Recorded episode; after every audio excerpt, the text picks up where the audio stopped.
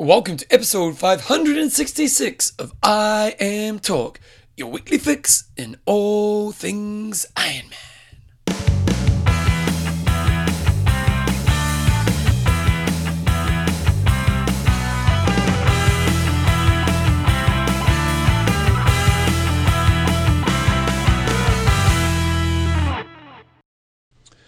Right, team, welcome along to episode number 566 of I Am Talk with Coach John Newsom and Bevan James Oz. How you going, mate? I'm pretty good, and you? Pretty good. Why are you pretty good, John? Because I'm in my nice warm office, and I've got my, my double heater going today, Bevan. I have my little wall heater, and then it was so cold this morning, I've got the double heater going just to keep me nice and cozy. The double heater, that is. Mm. So the wall heater is one of those cheap ones that is into the wall.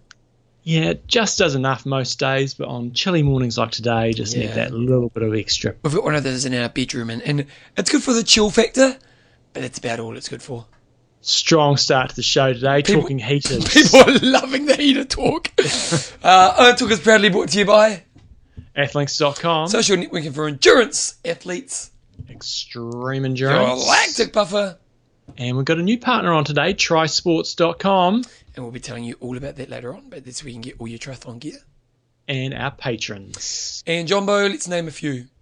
Pavel, the wild wrestler, Chelsis. That's a gold nickname. Marissa, I'm going to say Restatira.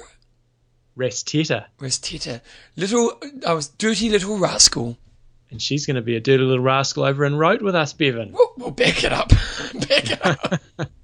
well, your wife will be present. yes. Uh, Michael, call me Sir Turner. And then we've got Anthony, how's it going? Ca- Camarelli? We'll go with that. Yep, the Squid Express. And Lee, the Merv Hughes. Absolute gold. Merv Hughes is an, an iconic Australian cricket player from back in the day. Jumbo, in this week's show, we've got some news, we've got a discussion of the week, we've got an interview. We have. So I caught up with Laura Siddall last week. She's been based in Christchurch all summer. You will have heard from her.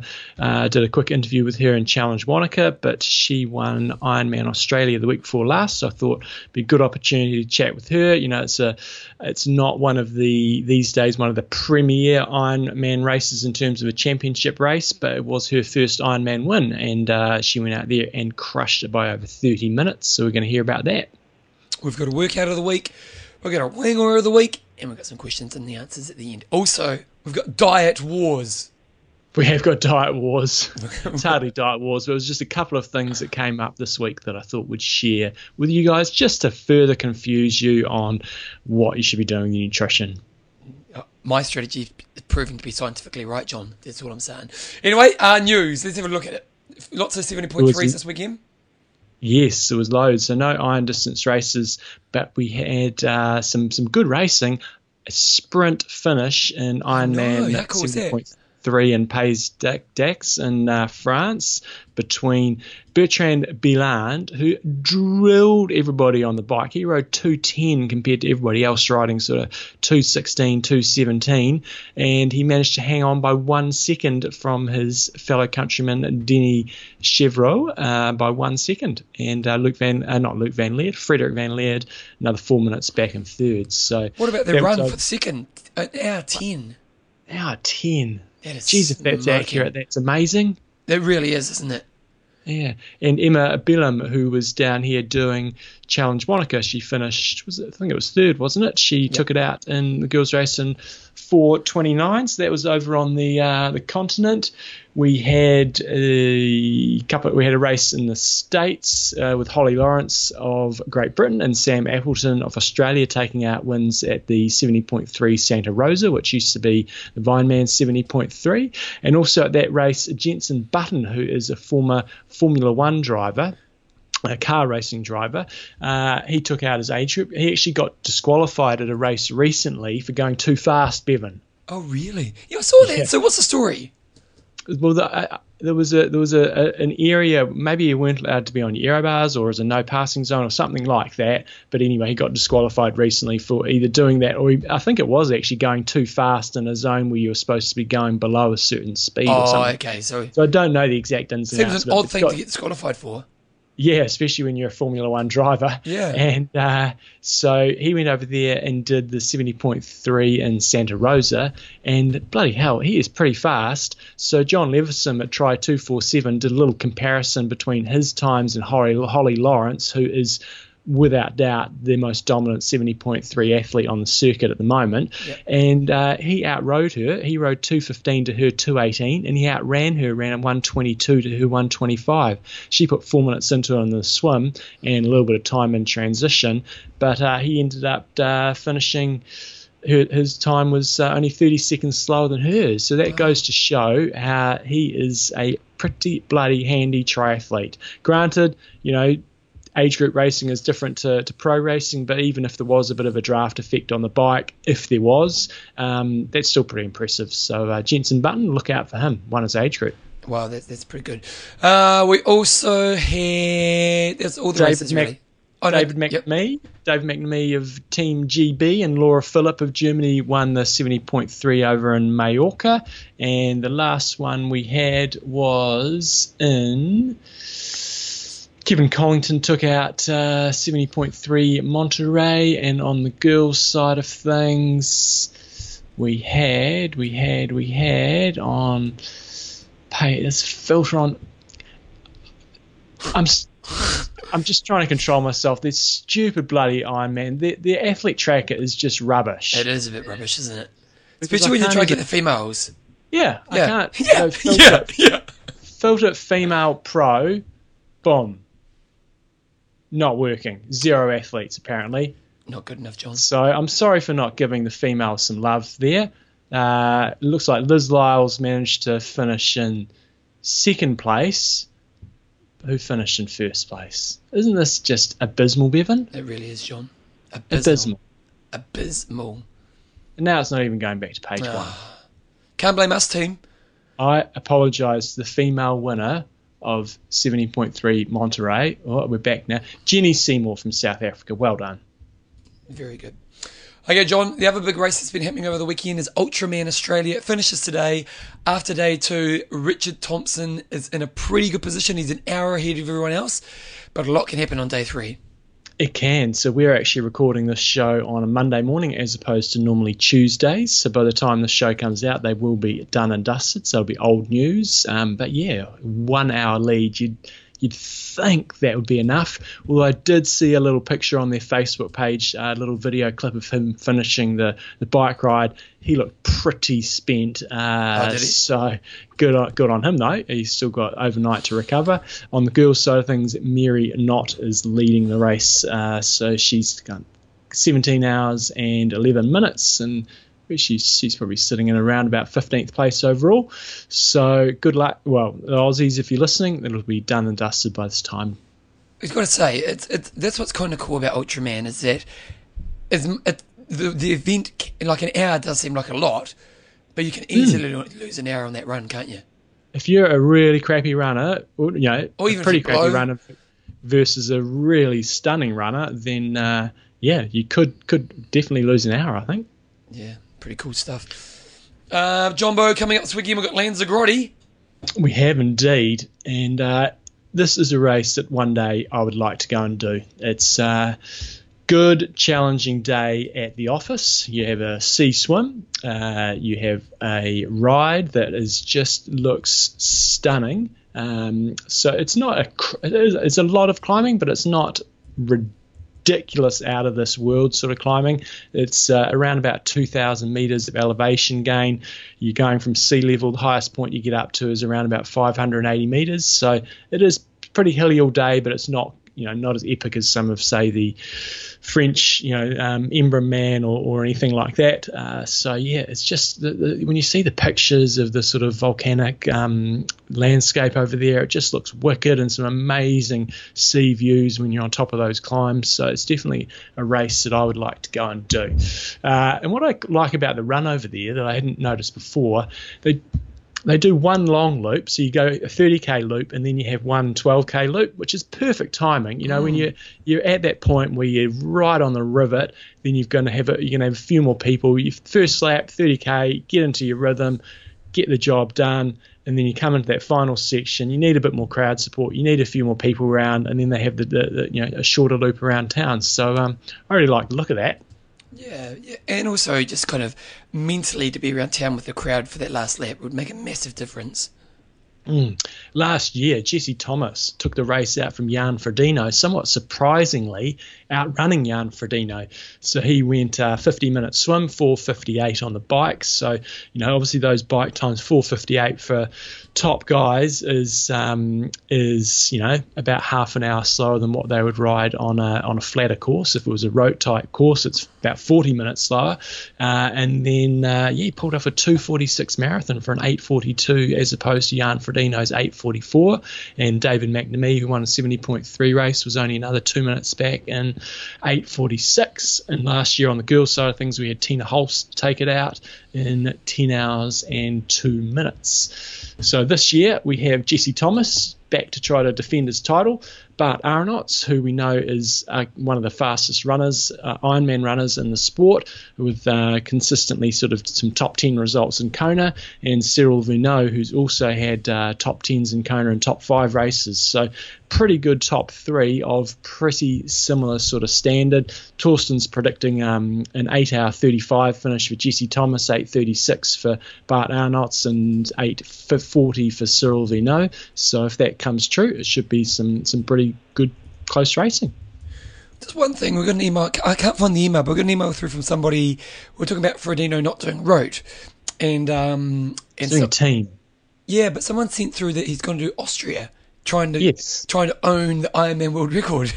yeah, I think it was Frank McVeigh that sent that yeah. through. I think. Yeah. So yeah, I think he could easily go as fast as he did in Roth in Austria, um, from the files that I've seen, you know, the reason Austria is, is fast is because it's a bit short, as is Roth, as is uh, as was Arizona this year. So, um, yeah, he, he could definitely go go fast there. But the question will be, will he want to go fast again, knowing that last year drilled and Roth, and yeah, he won Kona, but he was not stoked with his performance in Kona. Said he didn't feel on fire. So does he want to tick the box and put in a strong performance, but really try to see what he can do in Kona? And uh, you know, I think he'd be a hell of a lot happy to go sub eight in Kona than he would to to, to get some so-called record uh, over the Ironman distance. If, if Roth is a little bit longer, you know, you know, like if the course changes they've made this year mean it's longer and we're no, no longer going to see records there, does, does the race lose something?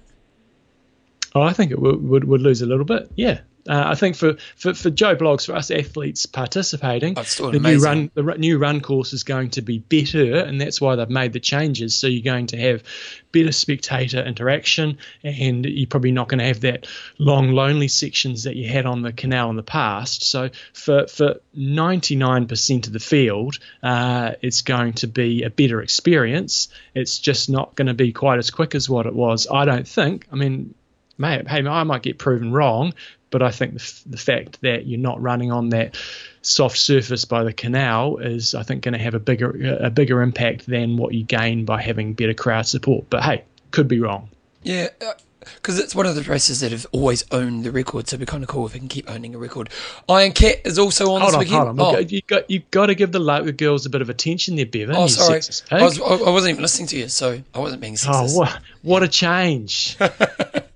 So on the girls' side of things, it's a 14% of the typical Kona field uh, quality. You got Lucy Gossage there, you got Corinne Abraham and Diana Riesler. So Lucy Gossage is, um, from what I did see, sort of been taking a bit of a step back this year in terms of getting back into a bit of work as opposed to um, being a full-time 100% athlete. So it'll be interesting to see how she goes. And Corinne Abraham, you know, when she's on fire, fit, uninjured, she is awesome. So uh, could be a bit of a battle of Team GB. And you've also got Lucy Charles there who finished third. So you've got a pretty good strong field there. You've got 14, uh, 14 to 17 sort of athletes potentially on the line.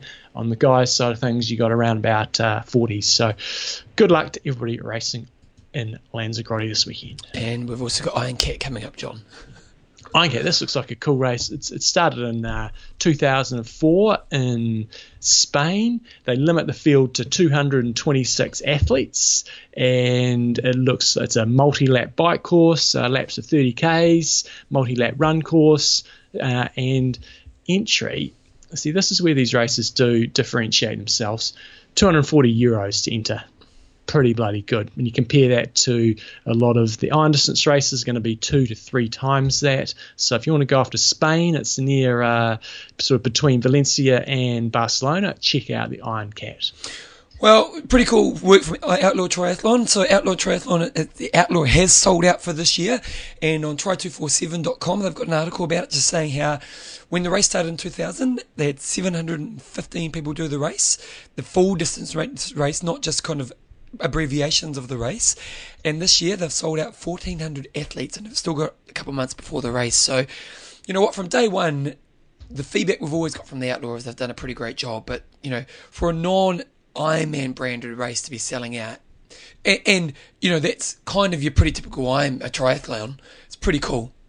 Absolutely. And uh, so I think this is just a really good sign. You know, last week I was talking about um, Wisconsin that sold out. Uh, we've got Outlaw that sold out. You know, it used to be that Ironman races all around the world were selling out in, in seconds. Um, but it's great to see, as you said, especially a non WTC branded race is selling out. So uh, nice work, the Outlaw and it's not you know a Norseman. You know what I mean? Like mm. the discussion we were having last week was around this idea of what do we need to differentiate ourselves? Well, Outlaw really haven't. I'm sure it's a different experience to an Ironman experience, but you know it, it looks like it's a pretty typical triathlon, but obviously pretty professional outfit doing great work. So well done, Outlaw.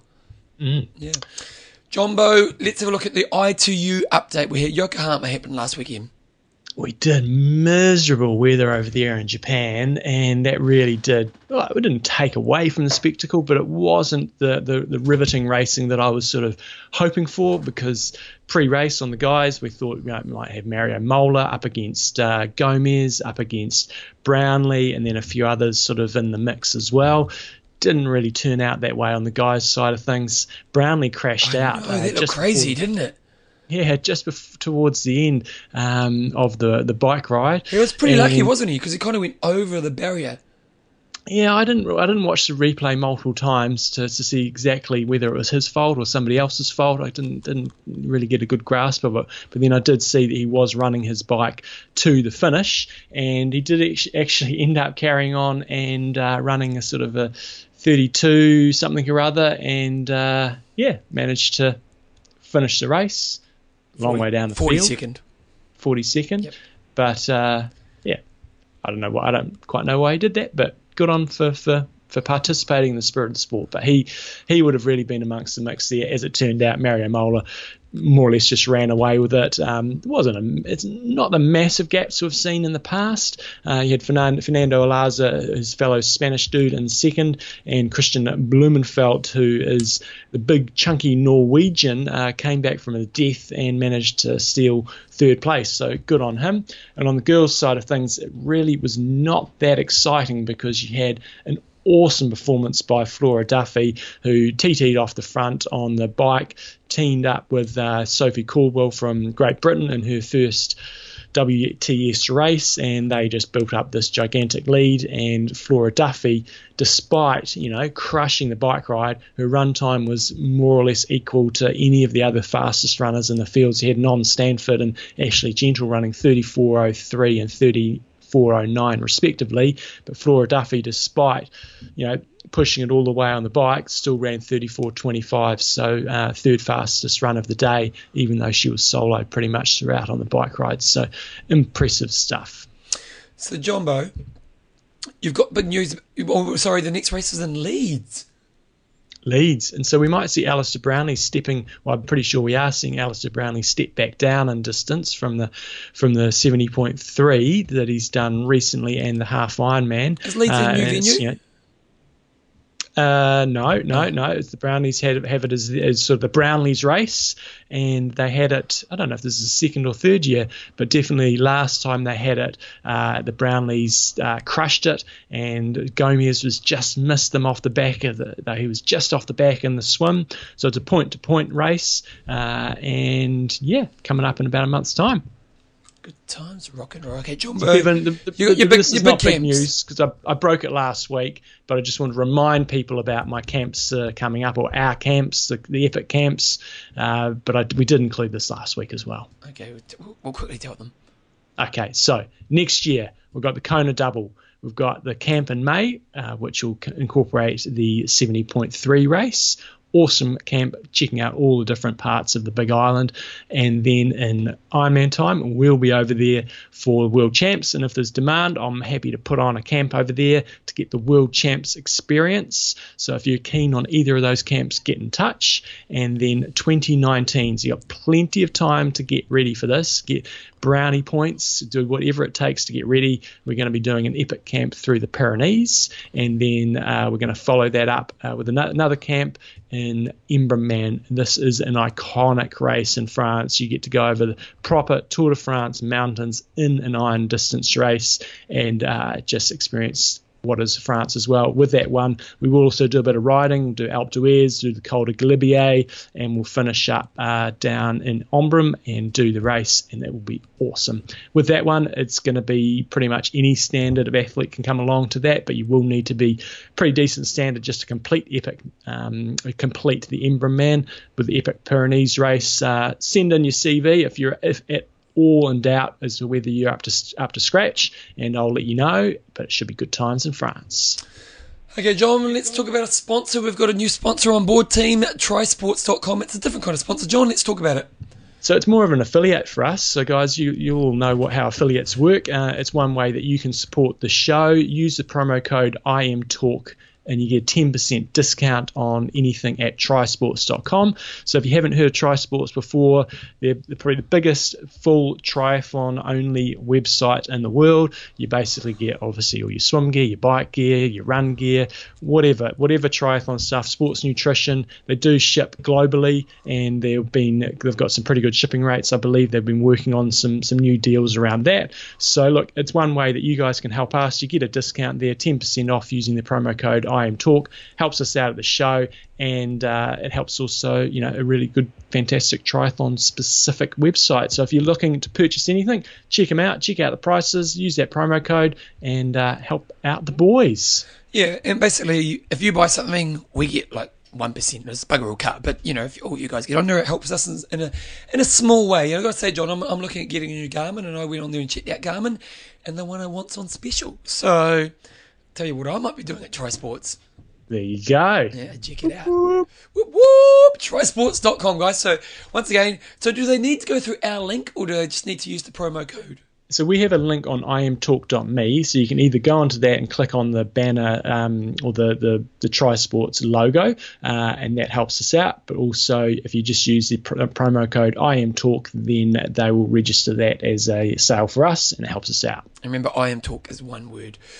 Okay, Jumbo, um, let's look at last week's discussion. Quite a cool discussion last week. We kind of said if we were to get Frodo, Gomez, and Brownlee in peak condition on an Ironman course it's not Kona, who's going to win it? And the same with Chrissy versus Ryf, if, if both of them were at their peak.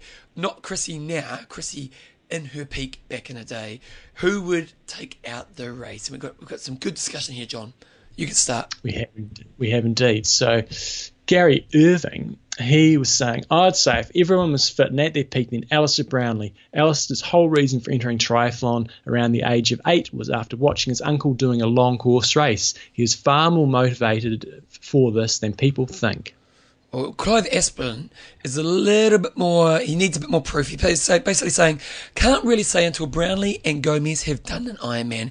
As for the girl, assuming you're talking at their peaks, I would go for Chrissy. Uh, Oh, Christy didn't have the swim of Ryf, but a better runner, having held the run course record and both amazing athletes. So. Michael Good, Frodo would beat Brownlee and Gomez. Um, for the next few years, their speed advantage will count for nothing over the marathon. I think Gomez would adapt quicker to the full. Andrew Vickery's got, assuming hypothetically that Gomez and Alistair Brownlee had already done a few Ironmans under their belt, then Brownlee wins. I think Chrissy would beat Ryf. Remember, Chrissie Wellington has only ever was only ever really twist, tested twice once with the flat tire and once when she had a busted shoulder and beat all comers. And then Lee Chapman goes, I agree.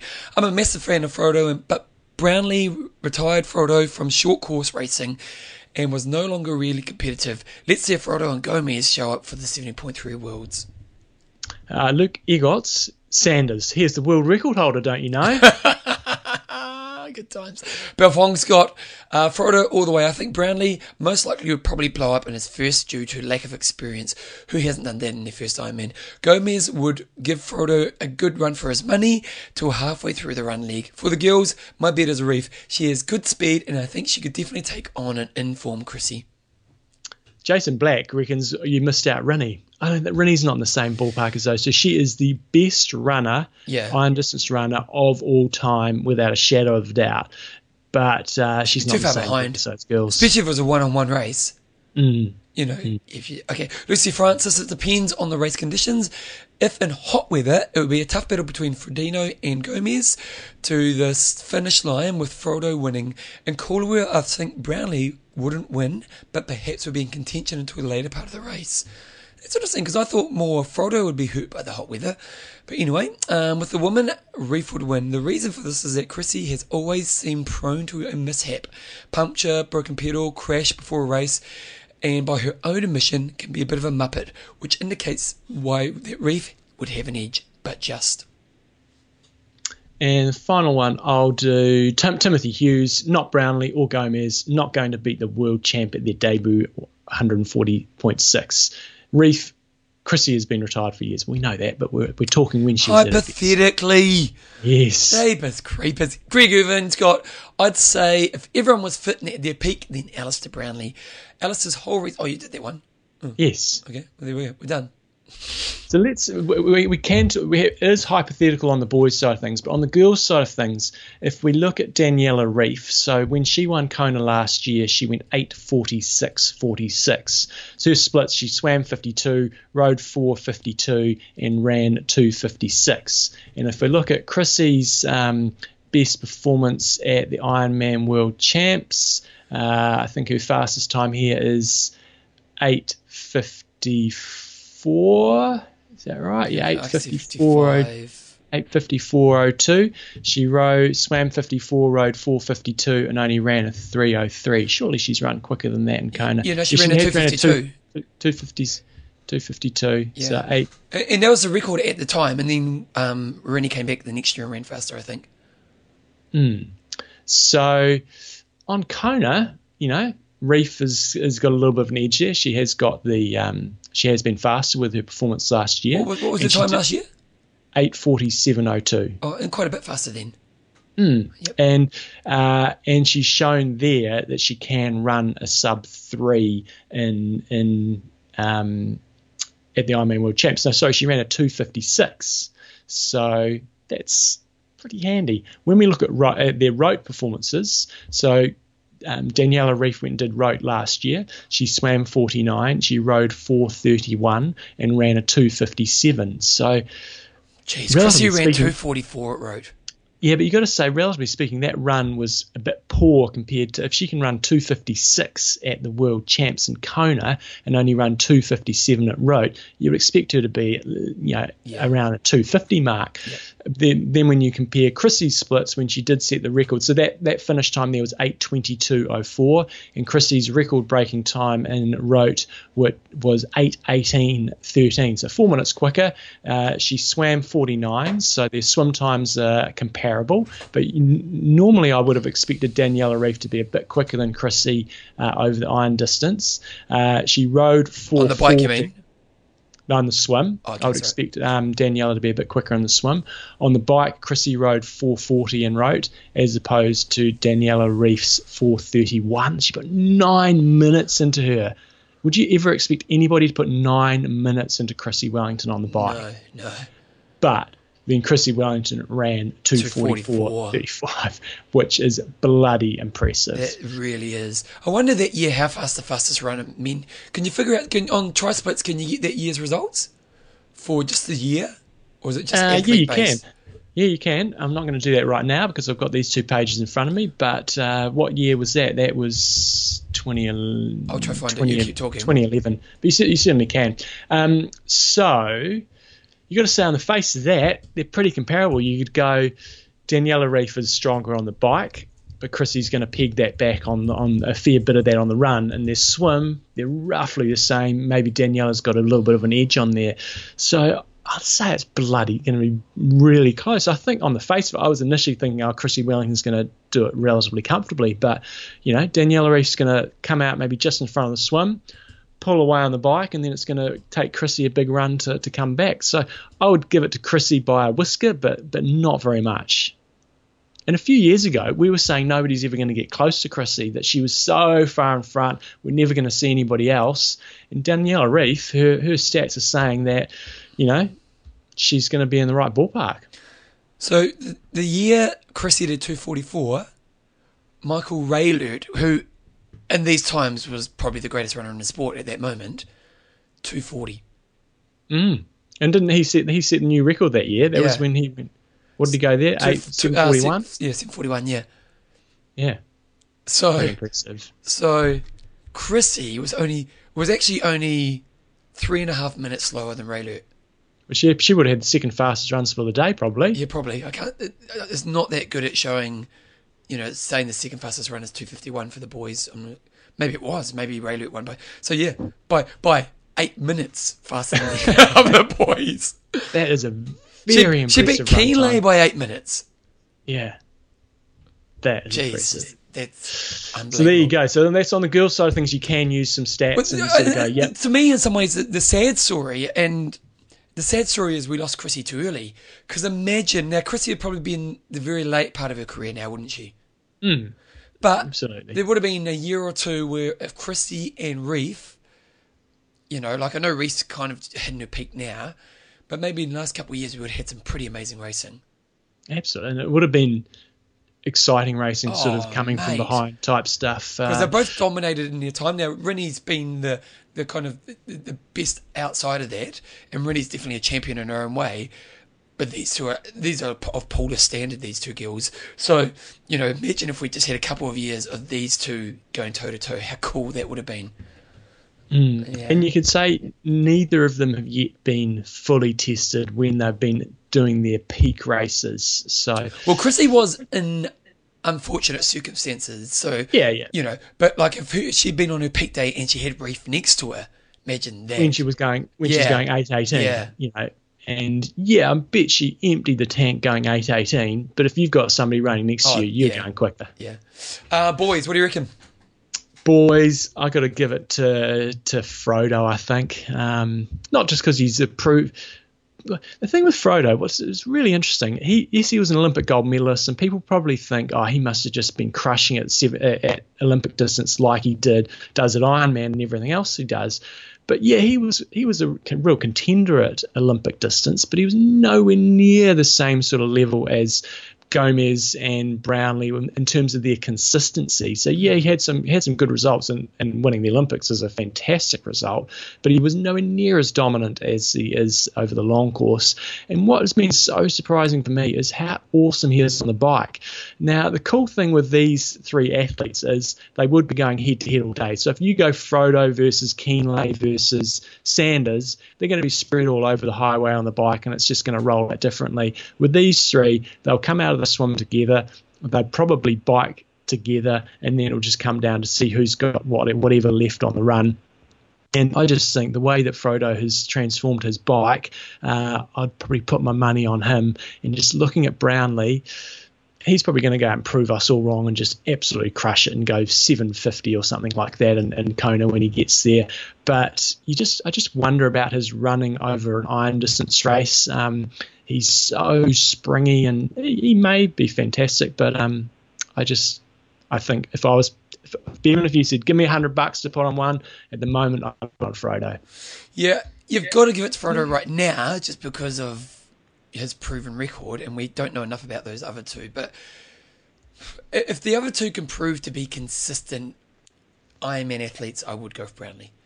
But we just don't, we're just in that mystery period, aren't we? I think this time, late next year, late you know 2018, we'll have a much better idea of how Gomez and Brownlee, you know, and Gomez has proven himself a little bit more because he's raced longer more often. So, um, but yeah, you know, if you're going pure athlete, you're saying Brownlee, aren't you? But it's just a mystery about how they're going to handle the longer course, which is why next year could be a, a, one of the most exciting years ever in Ironman history. If if they're all racing. Yeah. it'll be awesome. Yeah, it'd be pretty fantastic. Okay, John, this week's discussion is a pretty good one. So, the Mountain Snail sent through a really good article from Stuff, which is a New Zealand website, basically saying there's been a drug that's proven to prevent athletes from hitting the wall. And it's basically, it's interesting actually, because it's more about switching off the mind, really, isn't it? Did you read the article? John. I, I skimmed read. Did you read it? Yeah, yeah, I did, and it was it was kind of more saying it, was, um, yeah, I read it a while ago. I can't remember exactly. I haven't read it. I didn't read it today, but I did read it. But it was kind of almost like tricking the mind, really, and giving the mind the ability to push further where it didn't feel as hard, and uh, and, and basically the discussion we might want to have around that is, where do we see this in the sport, or how do you, how do you want to do the discussion? Well, no. What tools? Do, what tools do you use in your head to get yourself through the the really tough parts of the race? You know, typically, you, you know, you might be bonking at, you know, 30k of the run. If it's a if it's a marathon, you know, that 30k mark, whether it's it's just it gets so much harder when you pass you go through that point. And what this article is kind of saying is, it's often we associate that with um, with not having enough nutrition or having not trained enough. But what it's really saying is there is an activation in the brain that basically is just switching you off. And so you can take this drug, or the, or, or I think that's what stimulated this discussion for the mountain snail is if you don't want to take this drug and but you just want to work on your mental conditioning when you get to those really tough moments and put all your sports nutrition and everything to one side what is it that helps you get through those really tough moments when you are in deep shit basically what do you use to get through them What's really fascinating, if you look at the study, so it, was published by Sydney, um, and by University of Sydney, and uh, basically saying it, it, it basically stops the brain, allows the brain to keep pushing forward. But they did some some tests on mice, and pretty pretty impressive. So they saw their ability to increase their running ability from 160 minutes to 270 minutes straight without any additional endurance training. That's impressive. that's that's pretty massive. Now that's like that's not just a two percent increase. That's huge. Mm. So, what do you guys use when the crap hits the fan in a race? How do you get through it and uh, keep pushing? Okay, and don't use drugs. Let's just let's just clarify that. Okay, John. Diet wars. Boom. So here we go. Yes. Here, let's open this door again let's open the store because uh, low low carb, high fat is out the window. it's completely changed change. So this this I know this research came out earlier this year. So there's a, a, a female from Australia, Louise Burke, uh, and she is or was the nutritionist for sort of the the Australian high performance program, Olympic programs, etc. And she's come out with some research where they did it on um, their speed walkers over there. And very much she, what she's saying, our research found that athletes who consumed carbohydrate targeted diets made performance gains after their training block, whereas the group who cons- consumed low carb, high fat diet failed to improve their race times, even though they had become more aerobically fit. Um, was one of the key points when you're trying to be as fast as possible over sustained periods of time, it just makes sense to burn carbohydrates because you are going to get more bang for the oxygen that your muscle can deliver, says Professor Burke. Um, the science scientists were not trying to make these athletes better fat burners, even though they had fat to burn. They were trying to make them better carbohydrate users. So, what, what I'd love to see, and if anybody can point me in the right direction, is if anybody's done a bit more study on long course athletes that are more your average Joe Bloggs athletes, because so much of this research is done on high performing athletes. And what I'd love to see is some sort of more middle of the road, Ironman specific type research rather than Olympic level uh, speed walkers. So what her research was basically saying is if you want to get faster, this is paraphrasing a little bit. Yep. If you want to get faster, you really need to have a fairly carbohydrate rich diet. Um, what and, I can, and it's also saying is because it it takes more oxygen to to use uh, fat as energy, so you actually are better just to have carbohydrate. And if you are doing the, the, the, the high fat diet, it can actually, in some circumstances, inhibit your ability to become good at using carbohydrates. We should try to get her on.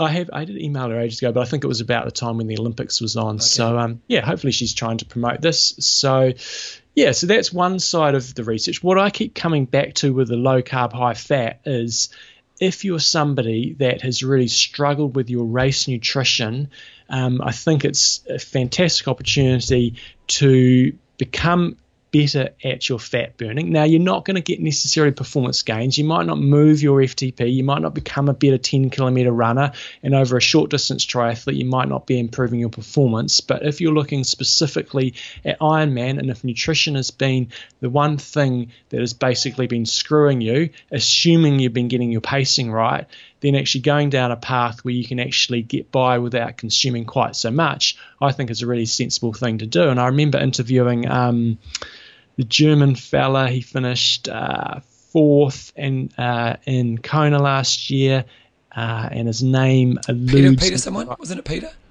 No, it was not Peter someone. His name eludes me right now. Okay. Uh, but I was talking to him about it, and he's managed to reduce how much he's having during the race, and he's actually feeling a lot better for it, and he's not having so much stomach discomfort on the run. So that's why that's the angle that I'm really intrigued about is uh, is trying to get through an iron distance race where you don't have stomach upsets, and if you can get by with having a little bit less, then wonder, that's all good. I wonder what percentage of the field actually have stomach upsets. Like I know, I know it's quite a few, but I wonder, you know, like because a lot of people will blame bad stomach from bad pacing, you know, mm-hmm. and so it's really hard to get an accurate measure of what the real problem is. That that's that's one of the biggest problems of Ironman, isn't it? Is that there's so many variables that can cause a blowing up, um, and so you know, there's obvious people who you know basically going to crap themselves. So there's you know there's that level, but I wonder what percentage of the field that's a real problem for oh, look, I think it'd be pretty significant. Mm. You know, mm. um, it's just it's part of the part of the mystery of Ironman trying to get that nutrition puzzle right. So if, if, for those people that have struggled, I reckon this is a really still a really good viable option to to go down. And for me, for my own personal um, nutrition, I'm still following a, a, a, pretty relatively low carbohydrate diet. Certainly not doing the ketosis stuff on a frequent basis, but it's all about experimentation and finding out what works best for you. And I'm finding it works really good for, for me um, in terms of, you know, I could now, now go out and do a five hour bike ride with no nutrition, which I would never have been able to do before. And uh, yeah, I'm still still playing around with it. So certainly not throwing it out. The second study you, you've got in here, so this one is enhance endurance performance by periodizing of carbohydrate intake, and and their conclusion, or do you want to describe that one? Yeah, so they they had a small group of athletes. They had 21 and it's a bit too small, really, isn't it? Oh, most studies are, are, usually not going to be that great, uh, huge amounts, and that's why you've always got to take these studies with a grain of salt and wait for somebody to do a bit of uh, analysis on a whole bunch of studies and then start forming your opinions on that. So yeah. this is another one to, to look at and go, hey, that's interesting. Maybe I'll I'll try a couple of these um, points myself. So they had a group of 21 triathletes. Great. So they're actually looking at triathletes. And I've got to say, uh, John Ballard sent this through to me, and it was done by YLM Sports Science. And what they found was when you talk about um, high altitude training, you often talk about um, st- staying high and training, uh, sleep high, train low. They've kind of brought this across to to nutrition, and what they're saying is sleeping low, and what's what they're meaning by that is is not having much nutrition at the end of the day, and so you're going to bed um, without having a massive big dinner, which a lot of us do, and then training high, so you'll actually do your your um, high interval sessions when you've got more carbohydrates available, and they've found that to be really effective. So they've so got wait a, little, second. So you train earlier in the day once you've got your carbohydrate, and then post post training you not do much or not consume much carbohydrate. Uh, no, so what I'll, I'll, go through the study. So that basically the athletes were all consuming about six kilograms, six grams of carbohydrate um, per kilogram of body weight per day, but with different timings over the day to mani- manipulate carbohydrate availability before and after training sessions. So the sleep high, sleep low group they would do their high interval training sessions in the evening when they've got their carbohydrate okay. that they've been eating during the day. And then overnight, they would have carbohydrate restriction, so they'd have a smaller dinner. And then the train low sessions would be with low carbohydrate levels in the mornings. So okay. easier training sessions in the morning, eat your food during the day with some carbohydrate in it, and then do your sort of more key sessions in the afternoon with better carbohydrate availability.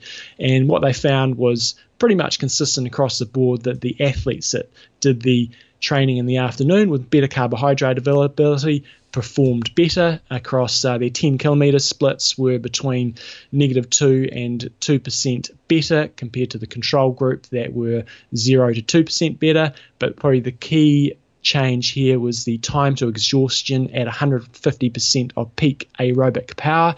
The sleep low group was 12.5 to 19% better, as opposed to control group were 1 to 12% better and their cycling efficiency improved from 11, between 11 and 15 percent, as opposed to 1 to 9 percent for the control group, and their fat mass also decreased more. Lean lean mass didn't change too much.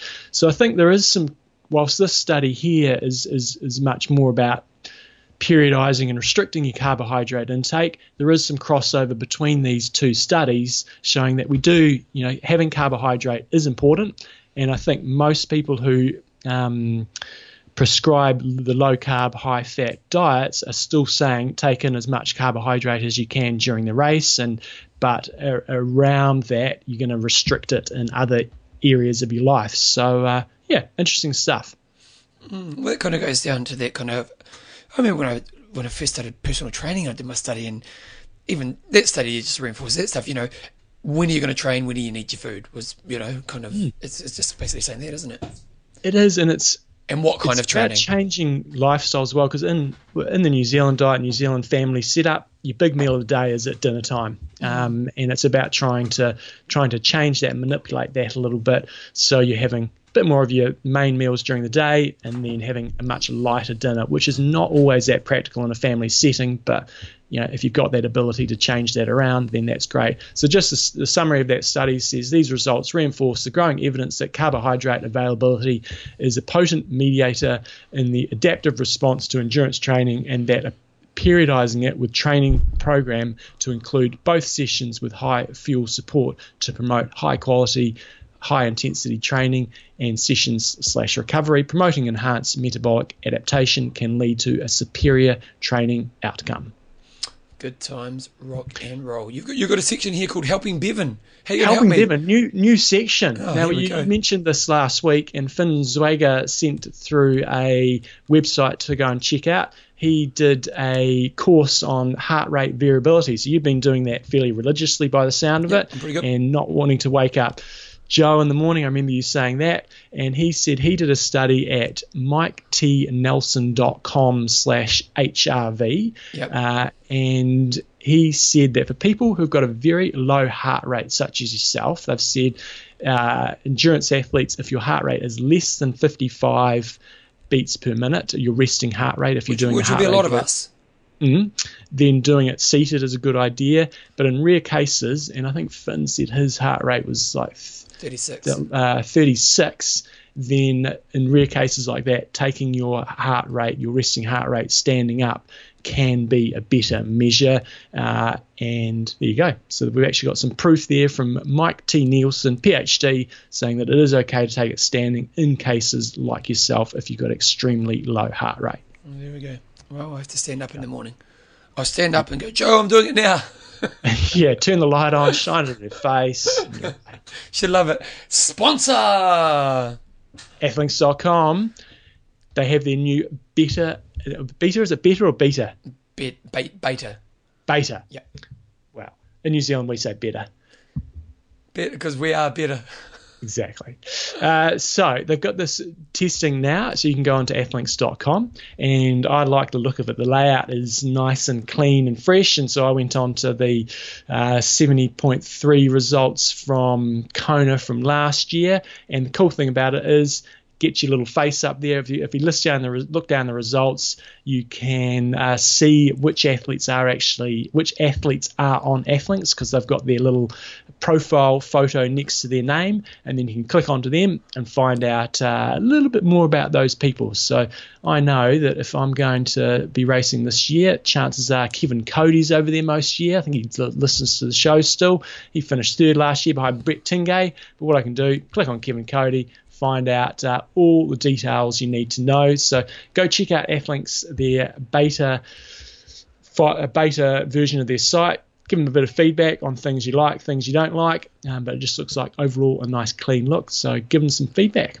And and they are looking for feedback. So if you are going to the website right now, you know that they're in a beta. Basically means it's not complete. We're just still figuring out exactly what the finished product's going to be like.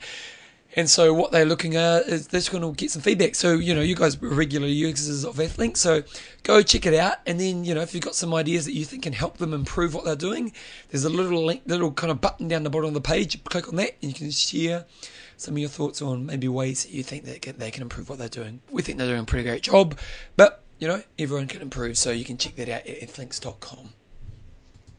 Jumbo, we're going to interview. We have. to caught up with Laura Siddall last week, and she won Ironman Australia uh, the week before last. Her debut Ironman victory, and it seems kind of odd that I was uh, doing a Skype interview with her when she lives about maybe a kilometre away. Oh, really? yeah. Well, she lives even closer to you. She just lives down the bottom of the hill. Oh, but wow. she's actually leaving today when we're recording the show, and I wanted to catch up with her before she left, figure out why she's been doing so many races. She's done Challenge Wanaka, she's done Ironman New Zealand, she's done Australia. now Ironman Australia. She's done a bunch of 70, a couple of 70.3s, and uh, she also did an iron distance race tail end of last year. So it's been go, go, go, and uh, yeah, she's got some interesting points and things that are coming up this year. Right, here's Laura Siddall. There it is now. Right, here, guys. Um, the weekend before last, we had Ironman Australia, and we had what we know as a complete dojo domination by Laura Siddall, who took out her first Ironman race, and uh, she's had a pretty hectic season racing so far this year. So we are really keen to hear about that. You would have heard a bit from her and Wanaka, but uh, Ironman Australia want to hear all about it. So welcome back to the show, Laura. Thank you. Thanks for having me back. So, um, the weekend before, you obviously took out Ironman Australia. You know, talk us talk us through your day. I know you weren't leading out of the swim, but sort of talk us through your your swim, bike, run, and how it all panned out.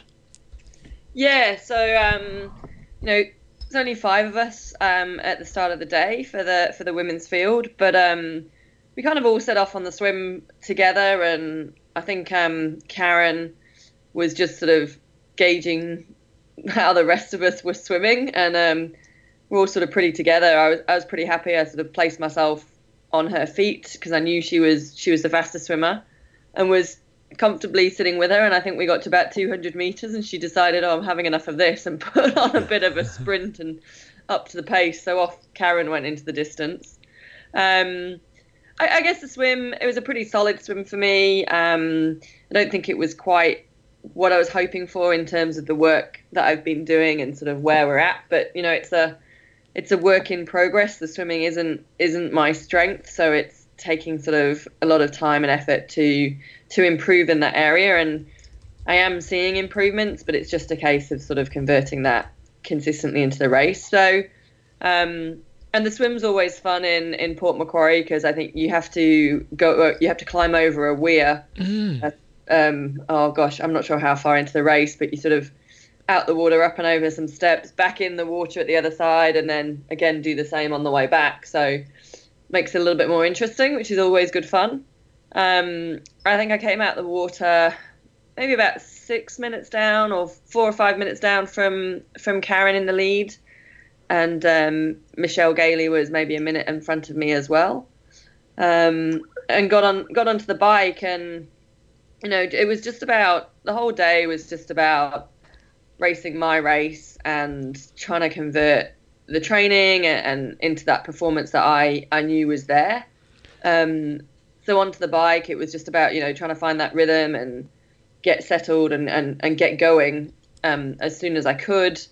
Um, it was good. Sort of the first 10k um, on the bike is pretty pretty hilly, so actually for me it's good. It gives me a bit of time to put some load into the legs and sort of wake them up into into good race mode. And I I caught Michelle um, on one of the one of the hills out of ta- town, um, and then set about chasing down down Karen, who was in the lead, and um, was really lucky. I was getting time splits and kept hearing that I was sort of taking taking a minute out of her, uh, and so on. So I knew I was making good progress, and I, I felt I just felt really good on the bike for the for the first lap. I sort of found a groove and was making pretty good progress, and the numbers numbers were pretty good.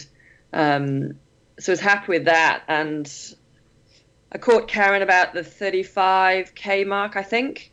Um, funnily enough, I actually overtook the lead the lead motorcycle as well. They completely missed me overtaking Karen and, and overtaking them, and still led out Karen, who was obviously then in second for about 10k further on the bike as I sort of headed off in front, which was quite amusing. Um, until a Ste- um, Steph Hansen from Witsup sort of came past and was like, "You're in the lead, aren't you?" And I was like, "Yeah." And she's like, "Right, I'll go back and tell the lead motorbike who's leading second place at the moment." Yeah, yeah. Um, and and yeah, and just you know, I just kind of the, the the time it had taken me to catch Karen, I sort of you know did some quick maths and so okay, I want to try and put obviously you want to try and put as much time into your competitors as you can.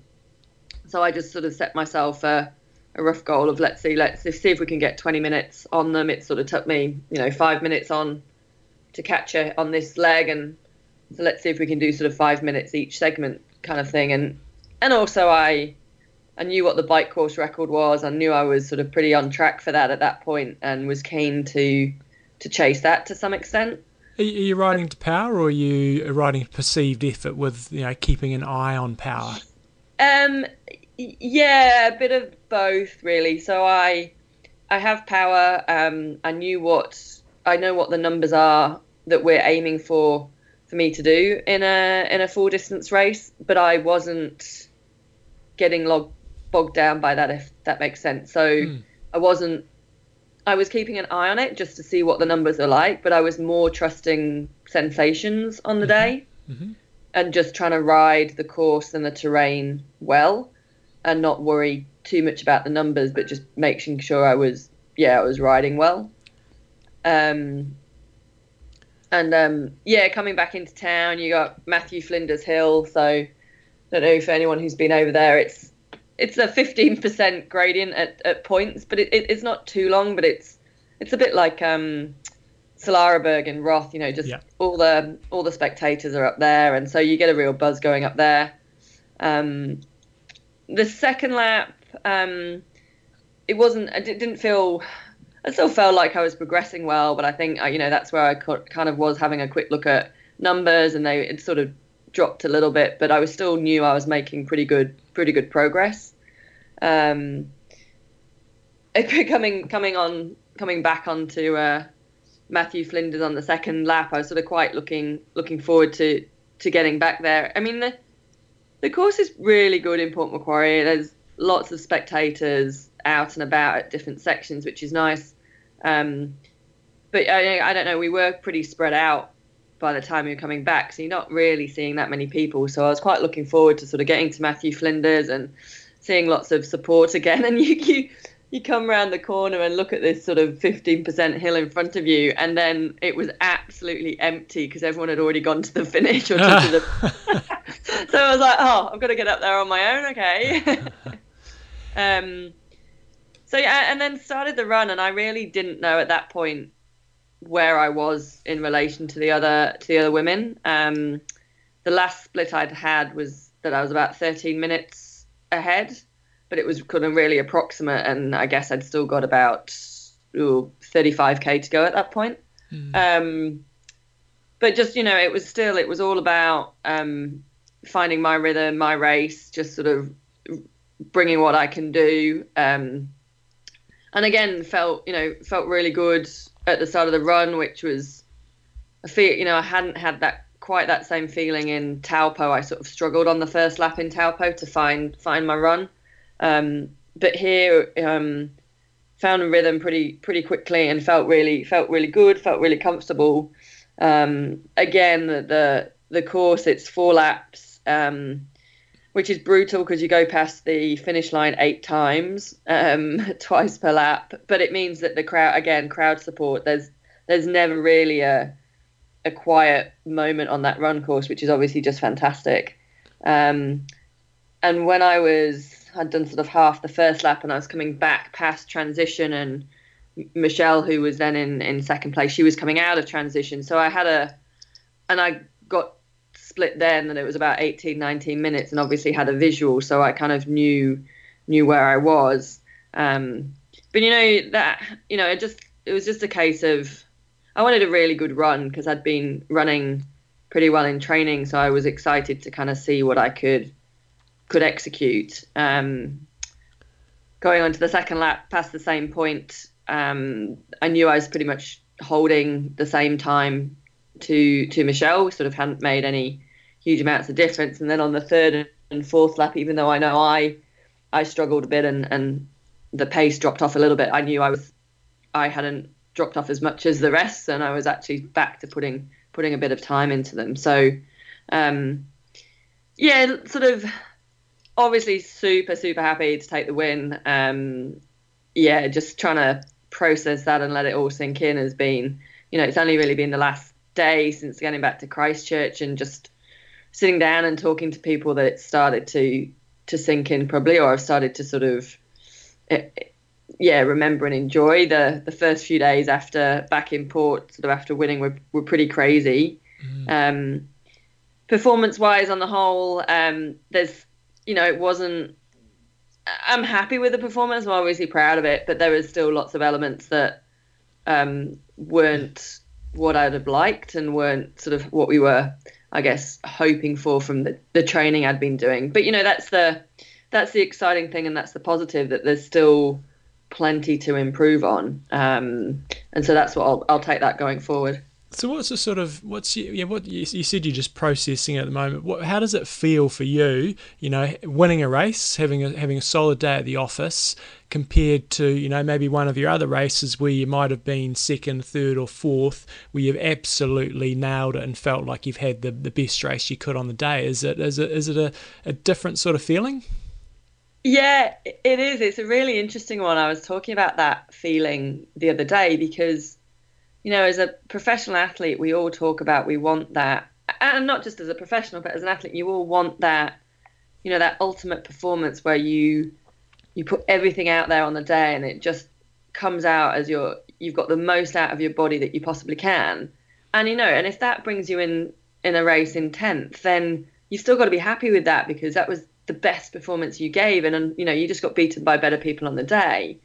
Um, and so I think you know the performances where I have been second or third, not all of them, but some of them I'm incredibly proud of because they were they were good performances, and I and I did get beaten by a world class athlete.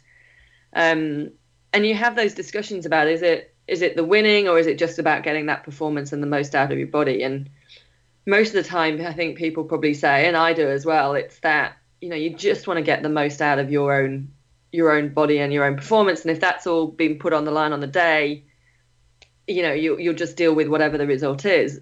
But I tell you what, there's something flipping awesome about crossing that finish line first and actually winning, um, even when perhaps it's not that full performance. Mm.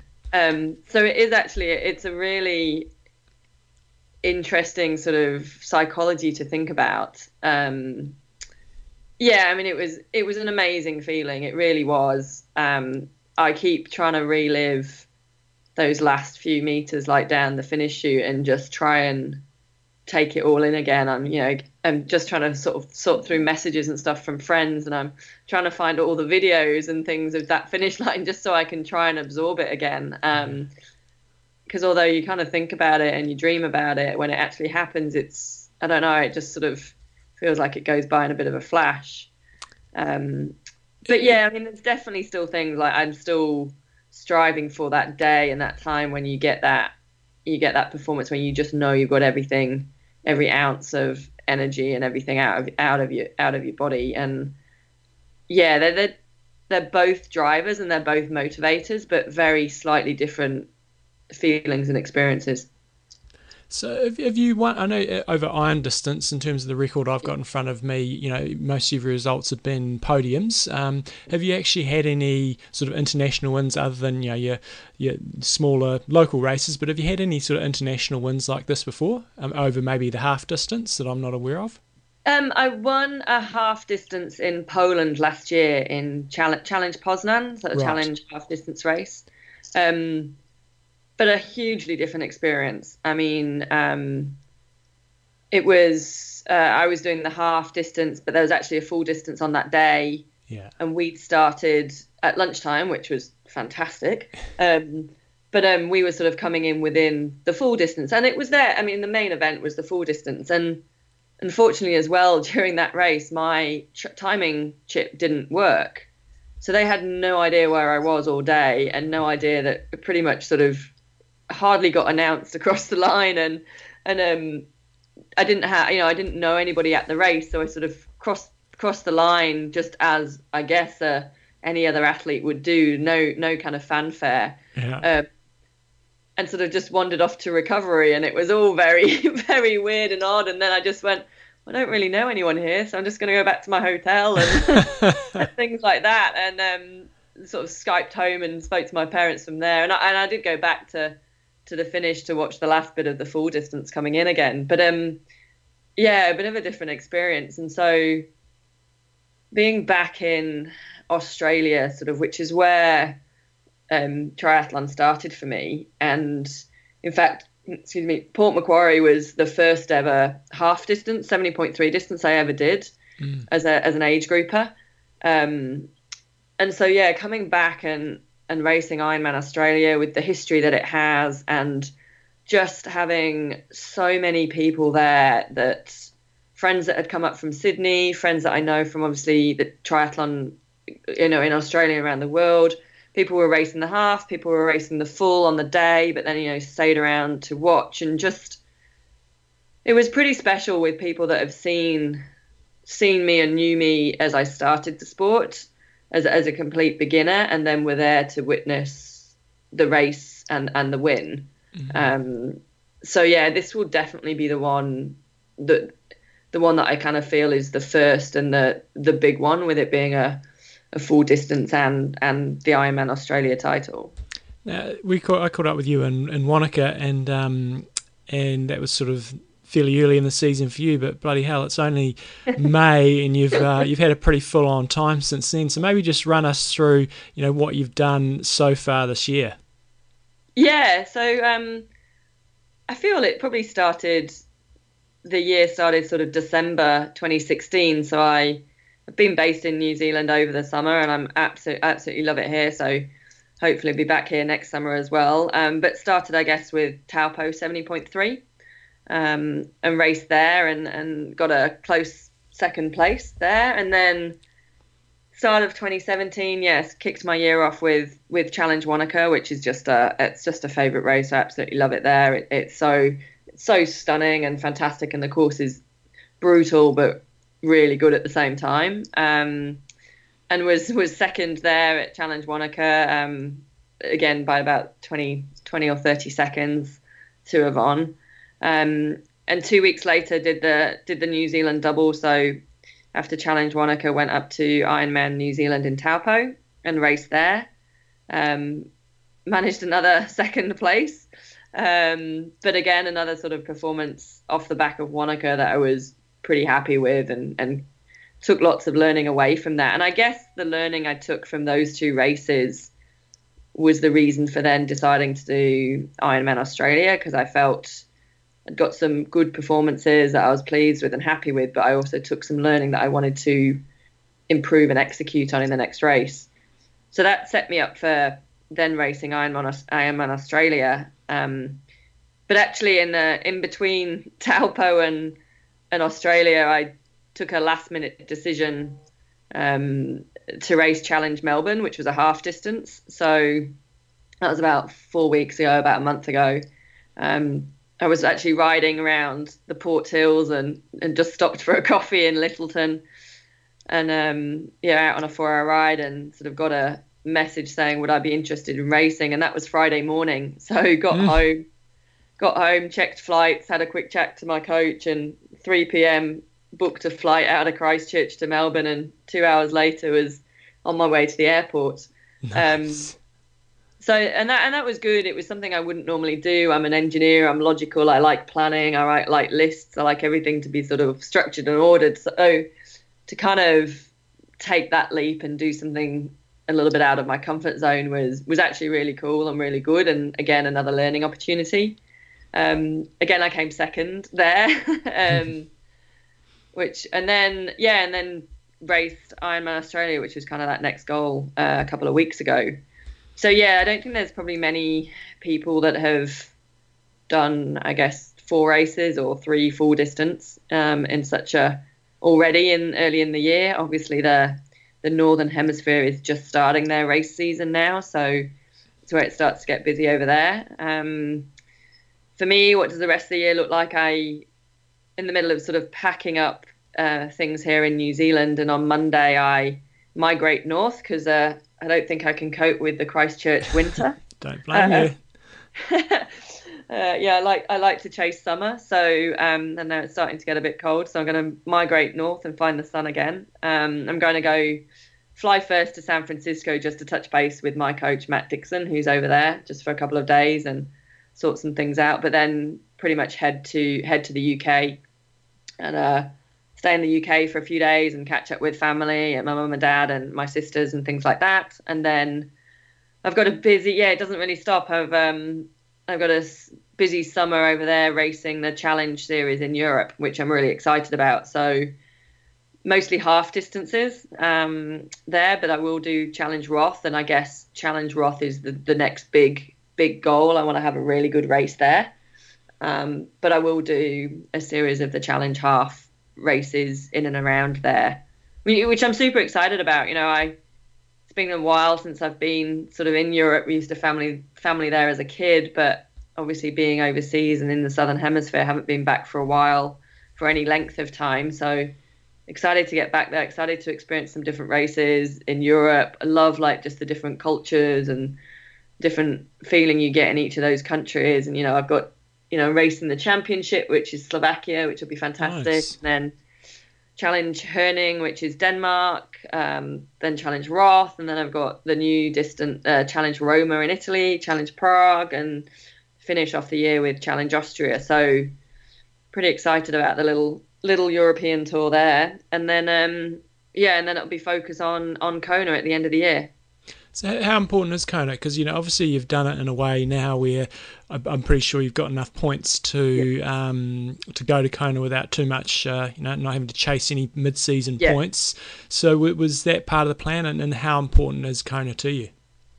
Yeah, that was the plan. We wanted to try and qualify as early on in the year as I could. That meant I could then sort of put the Ironman to bed, so to speak, and and have fun and focus on the challenge series in Europe over summer. So yeah, Port Macquarie helped that. So pretty sure I'm safe on points now, uh, which is fantastic, and it means I can just yeah go go to Europe and focus on Roth and, and, and have some have some good races on those challenge series events. Um, how important is Kona to me? Um, yeah, I want to go and race. It's you know it is the the Ironman World Championships. It is seen as the pinnacle of our of our sport, and I've been there to watch a few times, and I am keen as a professional to race it. But am I putting all my eggs in the Kona basket? Definitely not.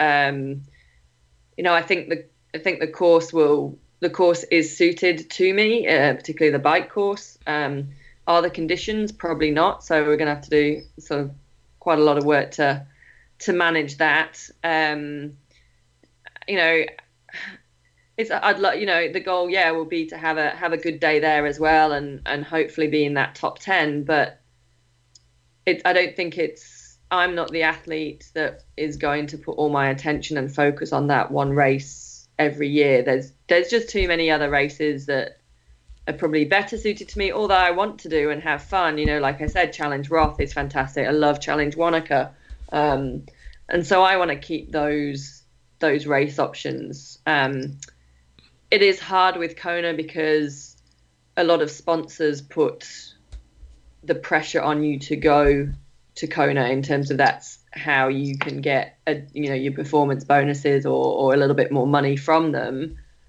And it's an interesting argument because you go, okay, so you'd prefer me to go to Kona and potentially finish 30th or 20th.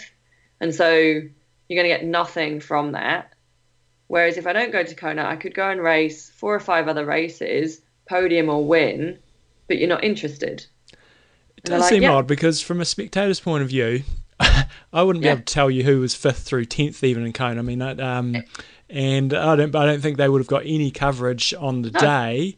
Uh, so yeah, it is, it is an odd one. Other than doing the, the pre-race appearances, it's, yeah. um, it seems a bit odd.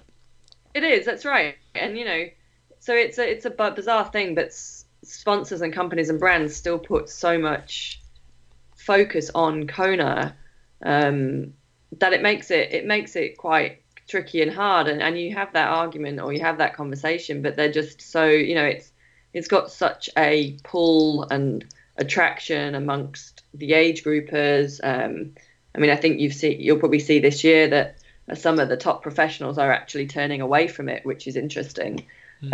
um, so yeah so for me yes it's a race i want to do and i give it a lot of respect and obviously it's the world championships and and it's kona and, and that's yeah, I want to go there and, and have a race. But, you know, I've, like we've said, I've got a pre- I will have had a very busy year leading up into it. Um, so we're obviously going to manage that really carefully to make sure I'm still in, still sort of refreshed by the time I get there. Um, but if it means, you know, for me, if there was a race two, two or four weeks out, probably not a full, but a half, then I'd probably go and do it mm. um, before Kona because I'm not gonna make it into this and make this big race that you're going to put all your hopes and dreams on because it just there's so much that can go wrong at that race. Hmm. Just it. one other thing you, you talked about the, the doing the challenge series, and, and I know that they've got a, a bit of a prize pool bonus now for people that, that do that. Is um is doing that sort of something that you've uh, decided yourself, or a challenge sort of trying to get um, more athletes to actually participate in, in a series of their events? Obviously, you do it already, but is that yeah. something that they're trying to target, or, or is that sort of something led by yourself? Um, I this was something that I led. I saw, I saw that they did the the European series last year, um, and just thought it was a great opportunity um, to do a series of their events and obviously have be able to include Roth in that. So it was something that I started planning. But I think if you look at the professionals that are going over to do the European series of races this year it's got a lot more traction. You know, last year was the first year they sort of had that additional prize purse, mm. and I think it probably went under the radar quite a bit. And then it's suddenly this year a few people have woken up to the fact that oh, that's actually quite a good little little series, you know, over there where I can at the end of it have potentially a little bit more of a bonus. Mm. Um, depending on results. So, you know, like the Wurteles are going over there, which I think is a pretty big sign. And they don't think going to Kona this year. And and things like that. But I have then spoken with Challenge and working with them to kind of try and draw up a, you know, what are the best races to do over that series and how can we work together. Mm, uh, cool. I, it was, it, I mean, oh, I can say it now anyway because it was announced, it, it was mentioned on social media the other day. I'm actually a Challenge ambassador for the European series this year. Nice. Um, Excellent. So whilst it was me initiating saying oh, I'd love to come over and do some races, it was then a case of right, how can we work together to to do this? Excellent. Now, with that, uh, I've got all your run splits and your splits in front of me here. There's yeah. this great website, trysplits.com. Um, and you typically sort of seem to be around the 310 to 315 yeah. sort of mark on the run. What do, what do you think you've got, other than Roth, you did 305 last year? Um, what, what, are you, what are you sort of hoping for this year in, in Roth? And, and do you think you can sort of get down to three hours flat? Yeah, I mean, look, to be competitive on against the best women in the world over that full distance, you really need to be running a three three hour marathon at the end off off the bike. Um, we've at the moment I'm aiming for just trying to be in that consistent about the 307 sub 310 mark, which everything in training has been indicating that it's it's there and it can be done. Um, I think you know the the last three races have all been around that 313. You know, Wanaka, it's just a challenging, Mm. slowish marathon course. Uh, Taupo probably was feeling the effects probably in the legs of of Wanaka, and then I think you know talking to to Matt, my coach, I, I felt really good on the first half of the the marathon, and think I was probably on on about track for 310, um, or just maybe creeping under. But um, think then yeah, just the culmination of the other two races probably just started to creep in, which meant I sort of was around that 313 again.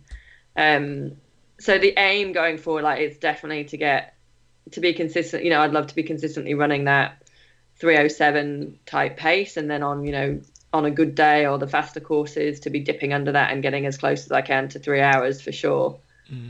Yeah. Well, we could have a nice little duel in Roth, I think, because uh, because I think I've got a five minute head start on you, and uh, I think I'm Oh, about 'cause you're oh well, that's another controversy, isn't it? Because you're in the the nice sub two hour group, which get to go before the pro women this year. Yeah, so I think I'll, I'll outswim you. You'll uh, you'll peg me back and probably pass me on the bike, and then it will come down to the runs. So you went 8:51, 59 last year. It's going to Yep. be a bit slower this year with a different run course, Yep. and uh, and hopefully I can be under under nine. So we may uh, we may be in pretty close proximity on the run.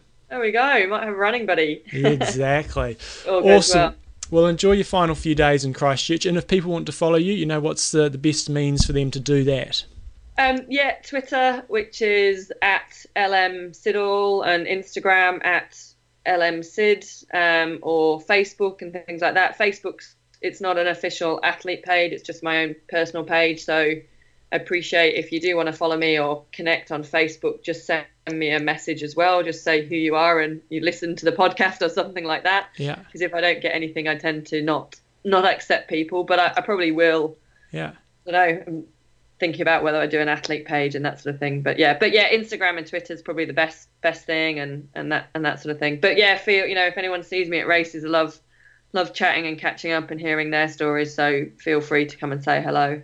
Fantastic. Well, enjoy your final few days here. Uh, the weather is looking okay today, so um, yeah, and we will see you over there in Roth. Will do. Thanks, John. Okay, John. So Laura seems to be working pretty hard for her money right now. She is indeed. And we've got to give a credit up to Wits Up for the photo that we're using on our website. So, Steph, uh, if, you, if you're really keen to follow a bit more of the female Yeah, she side does a great of job, doesn't she? Triathlon, go check out witsup.com. She's, I think she's doing a little bit of podcasting as well now, but really they're just focusing on the elite female athletes. Well, female athletes, full stop, but they do lots of profiles on the on the females, doing great jobs. So check it out. And she, we used her photo on our website. It's looking good. What's up? Dot, is it dot com? Dot au or is it dot com? Uh, don't know off the top of my head, but I'm sure if you just put Wits Up, then you'll be able to find it. Okay. Now, um, what I would say is what's going to be really interesting to watch Laura's progress is she's following the European Challenge circuit, and I think that's great. And it's just going to be interesting to see if pros do start turning off Kona a little bit more, like she's doing. She's still going over there and racing, but it's not her be all and end all. And you know, she's an honest top ten competitor. If she has a good strong day, she's got a good chance of top ten. You'd struggle to think if she could get inside the top five for where she's at at the moment, but you never know. Um, but those athletes that you know are those potential top tens, potentially you know up to fifth or so, whether they do start changing their priorities a little bit and racing elsewhere. So I'm really interested to see how the challenge um, circuit goes and how Laura does, and I think it's a great business decision in terms of trying to, to maximize your revenue. So good on her. And it is witsup.com, so you can check that out there. Okay, Jumbo, um, workout of the week. Tell me about it. Yeah, so Bevan bailed on me on my uh, my long run on Friday. Well, you, you Didn't fit you, into his schedule. You, you left it late because after last week's show, I go, look, I'm keen. but Probably prefer to do it in the morning. And he said, Yeah, I'm free all day. So I was like, Sweet, all good in the hood. And then uh, I ring you the night before. You keen for nine o'clock? You go, Nah, I'm going to what for? Schedule schedules changing. Uh, you know, I started at just after three o'clock. So plan was last week. This was my workout of the week was to run three hours at marathon pace, uh, and that just happens for me to equal a marathon.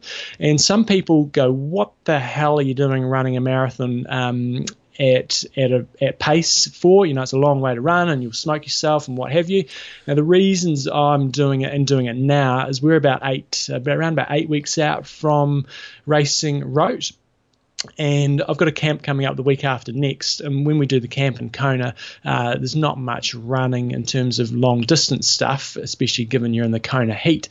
Plus, I've got a race in there, so that kind of takes me out of doing, you know, good quality long runs for a good sort of two and a half to three weeks. Given that going over there, doing the camp, and then doing the race and having to recover, so I need to get some good hard runs in my legs. And once I get back, you know, then it's going to be probably five, four or five weeks out from the race, and then it's starting to get a little bit close. So that's one of the reasons why I'm doing some some key runs now, um, and why I'm actually doing it is twofold. Really, is I don't really get to do much racing, and people, if you don't do much racing, you need to do some bloody hard training because that's what gives you that real deep hardness in your legs.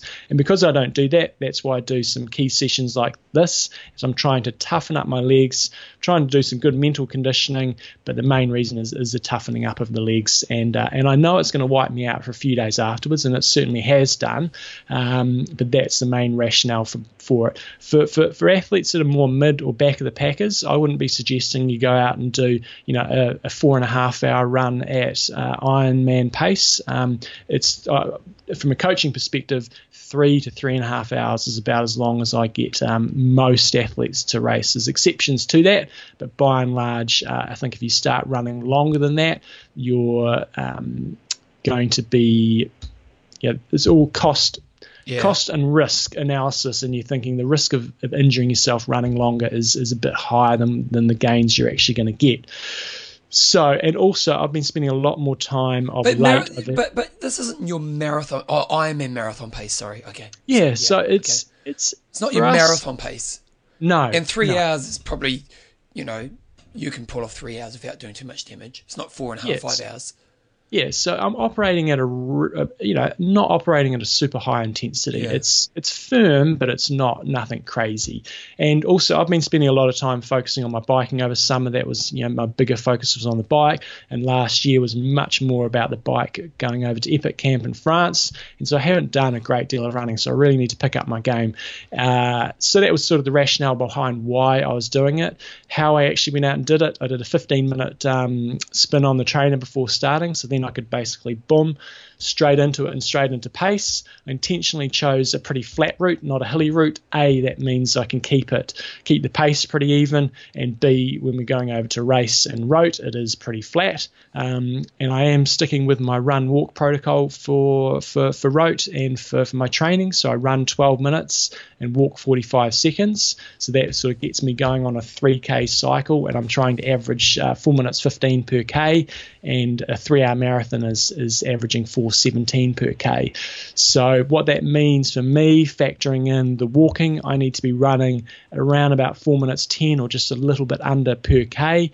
And then when I factor in the walking, then that takes my average out to around about that sort of 415 to 417. So as it turned out, the result of the run didn't quite go as yeah, I'd. Uh, I saw, I saw, saw on Strava your, your knee. What, what's up? Yeah, so so all, all was pretty good. I ran the first. Uh, I did an out, ran out to Sumner Bevan and back. And for those guys that came over and did the camp over here when we did our 10 year celebration, sort of followed a pretty similar route to that.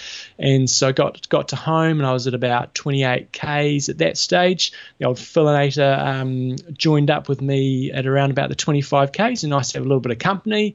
And all was going pretty well. I was sort of averaging about 414 per k pace starting to feel a little bit once you get to sort of you know you've been running at a reasonable pace for, for about two hours it's just starting to go okay concentration levels are starting to elevate a bit um, but then I carried on I was heading out towards your place Bevan yep. and then my knee sort of just started weakening on me at about the 30k mark and then by 32k's I was like if I keep going here I think I can I think I can do this but at what cost? Yeah. And my knee was basically collapsing the whole time, and so it was more of a fatigue issue than a, a really bad injury. But I thought if I keep doing this, I'm going to really injure myself. Mm-hmm. So fortunately had to bail at 32 k's when I was on pace.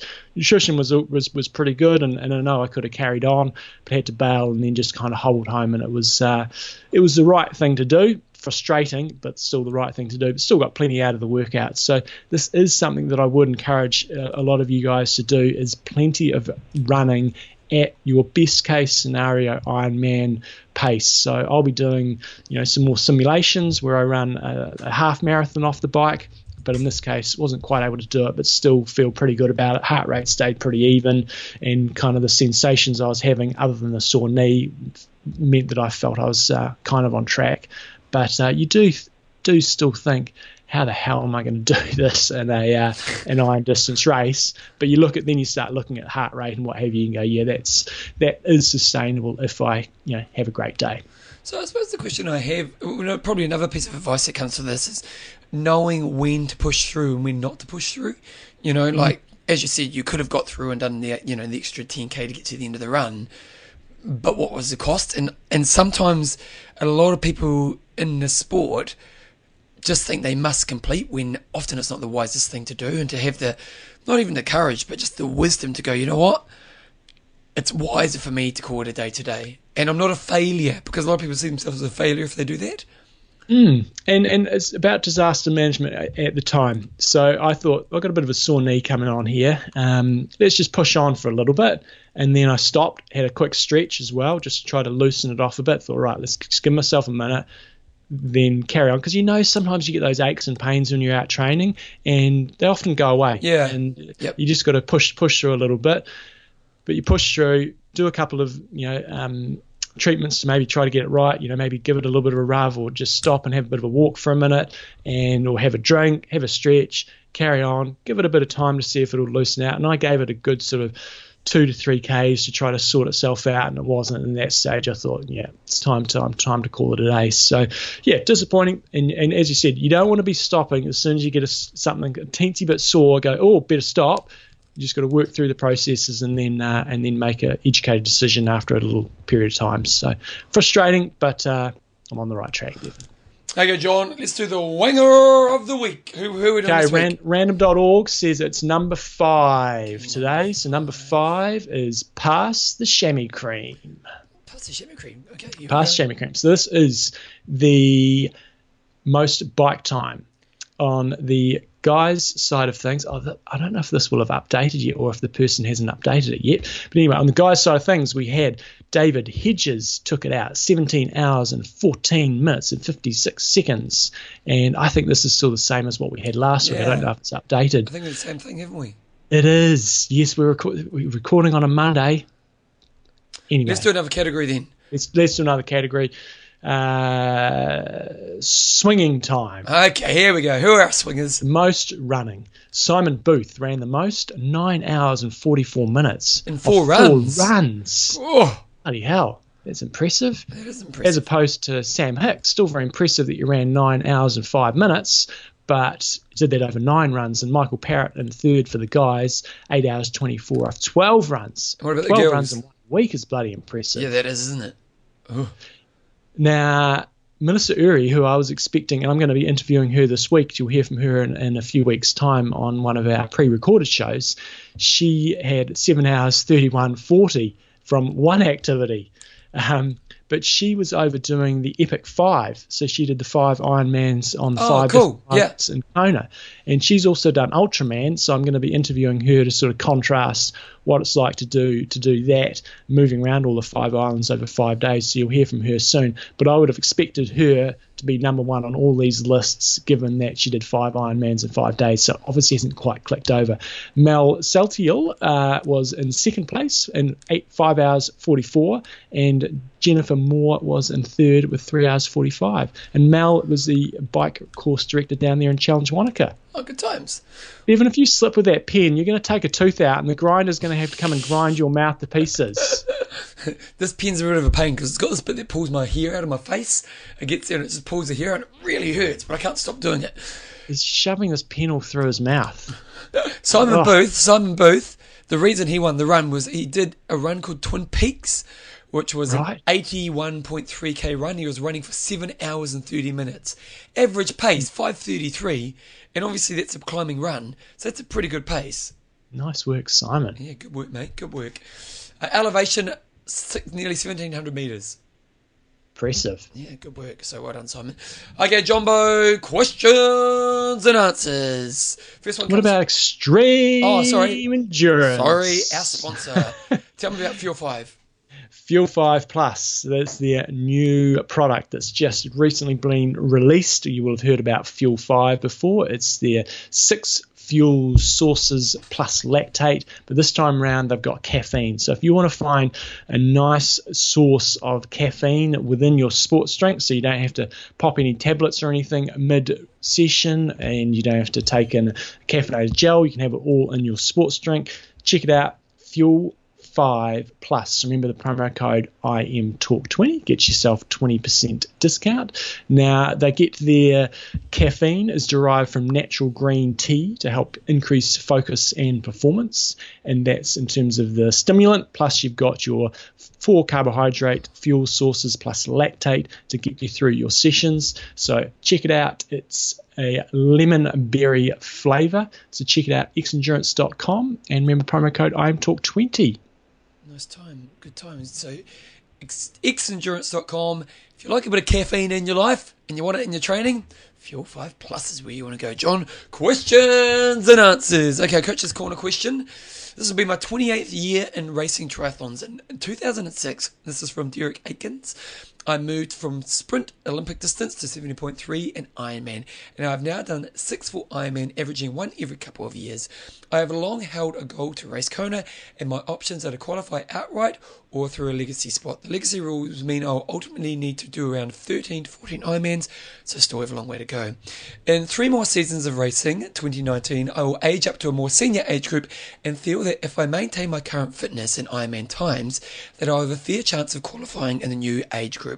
Would Co- Coach John recommend to me either complete two to three Ironmans in 2017 and 18, the additional expense of racing and wear and tear on my body uh, considerations, although this does provide more race experience, or focus my efforts on 2019. As a long time listener of Iron Talk, I'm well aware of the famous John Newsom recommended three year plan for Ironman. Well, that's a little bit different in the situation. Um, how does this tie into Kona qualification goals for more experienced athletes? Thanks, Derek. So a lot of this would depend if you reckon you've mastered the Ironman distance, and and by that I mean having a really good run off a, a well-paced bike ride, and that's the mystery of Ironman. Once you've done that, then you've sort of got your baseline you can work off. If you haven't done that, I think you need to keep banging banging out a few more until you have reached that level. Um, that being said, you've got to um, think about where your strengths and weaknesses lie, and um, if you're focusing on getting you know a performance slot. So my advice would probably be to go and do a few iron distance races in 2017 and have a look at your times, see how that's going to stack up in terms of qualifying in 2019. Now, things will change a bit between now and then, but you should have a pretty good idea if you're in the right ballpark in terms of getting a performance qualifying spot. So I'd say stack up some races in 2017, see if you're in the right ballpark, and, and then basically assess the situation. And if you think you've got a, a very strong case of getting a performance slot, then I would go and um, then just start focusing on your weaknesses, you know, whether that be on the bike or the run or what, whatever aspect of your race is your weakness, then really knuckle down in 2018 and really try to address that. So that might be really dedicating a big part of the year to improving your bike FTP, or it might be going away and improving your running and running um, marathons and maybe trying to improve your 10k time, for example. Um, that would be if you if you thought, yeah, I've got a pretty bloody good chance of qualifying based off performance. And then what I do is looking at 20. Um, 19, you'd try to, um, or, or, or, hold on, where am I going here with this, Bevan?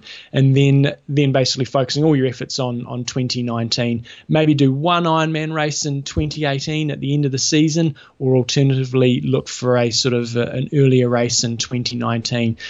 So yeah, I guess it really depends on whether a you've mastered the dif- distance um, in terms of putting out a really strong race, and then b if you th- based off that maybe go and do a, another one race this season or so. Test you really test yourself and see if you're going to be in the ballpark of uh, of qualifying as an age group performance place. And if you're going, it's going to be a bit of a long shot. Uh, I would say then you just start stacking them up and try to go for that legacy spot. Nice, nice, big, achievement. It is a hard one when you're kind of on the edge yeah. because and when it, when it comes to 2019 though what i would say is trying to choose an, an earlier to mid-season race so then you go you for it up, yeah. and and then if you don't make it then you've got a couple of other opportunities to either go for it again or just start logging up the logging up the ironmans so but I, look you've got quite a bit of experience there in terms of you've been racing triathlon for 28 years sometimes that means you might have just been doodling along and just doing the sport and, and doing it as a, as a lifestyle. So you've got to be honest with yourself and go, how much improvement have I really got if I just said, right, for the next nine months, I'm going to focus exclusively on my cycling. I'm going to try to ride five times a week for the next nine months and really see how good I can get on the bike, or whether you've already exhausted those options. Good luck. Let mm. us know how you get along. Let us know. Neil Cooper just sent us through a couple of quick ones here, John.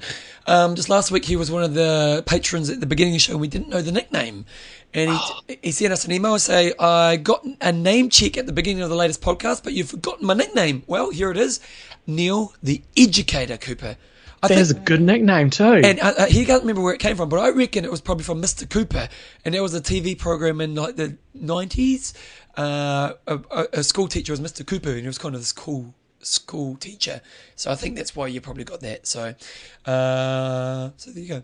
And he just said, give a shout out. So he's got, I do help though with the swim coaching at my local tri club. And if you get a chance, perhaps you could give him a shout out to all the members of the Peninsula Triathlon Club in Northern Ireland. Go Northern Ireland. Yes. In the Peninsula Triathlon Club. And just another one here, John. So another a listener of my other podcast. Uh, and he, actually, he's got a podcast. He's a guy in his twenties, and he does a podcast called How to Do Your Twenties, and he got me on an interview on it a few months ago. And he's quite an entrepreneur, and he basically has brought out this product uh, called Performance Nut Butter. And basically, what it is, if you go to the link there, mm-hmm. it's it, he's basically creating a peanut, kind of like a, not a gel, but like a like gels that you can have when you're in running. And it has now he's actually sent me some through, John, and it's pretty bloody good. It's got macadamia, cashew nut, um, coconut, maybe something else in there as well. And it's basically performance butter. And uh, yeah, and he sent me some through. It's paleo, keto, ketogenic, and vegan friendly. And he's doing it so you get it in like you know in gel form, so that you can make sure you know you can get it when you actually out, use it when you're out training. So, and it tastes bloody good. I have to say, he sent me some through, and uh, it tastes bloody good. So he's doing a Kickstarter which ends 9th of June. So, but when you go into his Kickstarter, you can buy some of the product. So you can go into the Kickstarter, you can see what it is. And if you are someone who's doing one of those types of diets and you are looking for a, a way to be able to fuel yourself using nuts while you're actually out training, and basically one of the the servings, which will be in the little sachet forms, is 200 calories. Mm-hmm. In, in the fat kind of way. So I'll put a link to it. It's called Performance Nut Butter and you can go to his on Kickstarter. He's already raised ten thousand dollars, so obviously people are pretty keen. Um, go there, do that, and he can get his product to you. I've got to say, I haven't used it so much for training. I've just been kind of having a teaspoon in the afternoon every day, and uh, share the love on that. Don't yeah. go picking it all out yourself. Well, next time you come around, if there's any left, good luck. oh. It is pretty good. Yeah. yeah. So check it out. I'll put a link to that in www.imtalk.me. Nice. Patrons, Bevan. Okay. Got a couple of newbies, couple oh, of new we? patrons. Oh. Yes. Paul, how do you say Paul? his last name? Well, I'm going Yoda. It's got to be, doesn't You've it? You've got to go Star Wars somewhere in, on this one. Okay, what's Tommy's favourite Star Wars character? Oh, I don't know if he's really got a got a favourite. Okay, wait. You do the second one. I'm going to look up Star Wars characters. Okay, Michael Good. G O O D E. Michael Good. Just just take a pause there, Bevan. Okay, oh, oh, okay, I'll do that. I have to do that in my with my pen. I've lost my pen. I was eating, John. Oh, you should have uh, had your pen in your mouth, oh, shouldn't you? should have. Here we go. I'll take a pause. Yep. Okay, it took us about twenty minutes to figure that one out. Jumbo, you've gone. You you've got Michael Good, and I and I reckon it should be two, as in too good, but you didn't you, you didn't give me that one.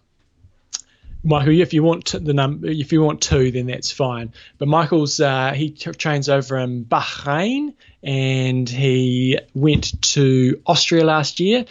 Didn't have the most pleasant of time, and he's going back this year and going to do do it, and he's going to smoke it. And he's part of the Bahrain triathlon team. Now, last year he went to Aust- Austria, it didn't go well. This year he's going back, and so we're going to call him Crater. Now, that came off a nickname, nickname generator website as a bounty hunter name, but it's also applicable here for Michael because he's digging himself out of that crater and he's going to come out the other side. Okay, nice, nice. I got Paul Yoda. So then I went on to the Star Wars Wikipedia database.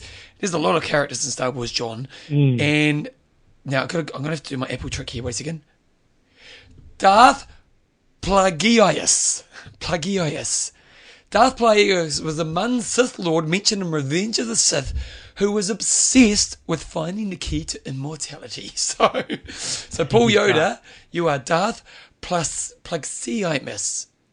Good luck with Very that. good. luck. There we Good go. luck with that, Paul. If you want to become a patron of the show, go to. Oh, sorry. Uh, Paul is from uh, northern Missouri in the US and enjoys all distances. He's only done one full Ironman this year, but he's going to Chattanooga at the end of summer 2017. And he'll keep going there every year until he qualifies for Kona, his next goal. Nice. Next, his previous goal was being a Wanger of the Week, which I managed to accomplish for Slippery, highlight of my life. Raised in the Midwest, I teach courses at secondary education and adolescent psychology at Truman State University. Oh, wow. He's married, he's got an 11 year old daughter, and who has dreams of being a professional dancer. I went to Joseph in the Technicolor Dreamcoat yesterday. There's a few professional dancers there, and also has a niece who suffers from muscular dystrophy. So, a big part of my racing is dedicated to raising money and bringing awareness to muscular dystrophy as we continue to fight for a cure. Nice, work, Paul. Yeah, good work, mate.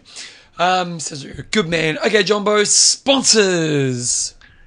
Athlinks.com, Social networking for endurance athletes. Extreme Endurance, Your lactic buffer. And our new affiliate, Trisports.com. Remember the promo code IMTalk. Or you just go to our link on our website, www.imtalk.me as well to go there. Uh, Jumbo, also patrons. If you want to become a patron, go to www.imtalk.me like Michael and Paul have. And you can just support us in what we're doing, helping to entertain you in your training and hopefully educate you as well. Jumbo, what you goss?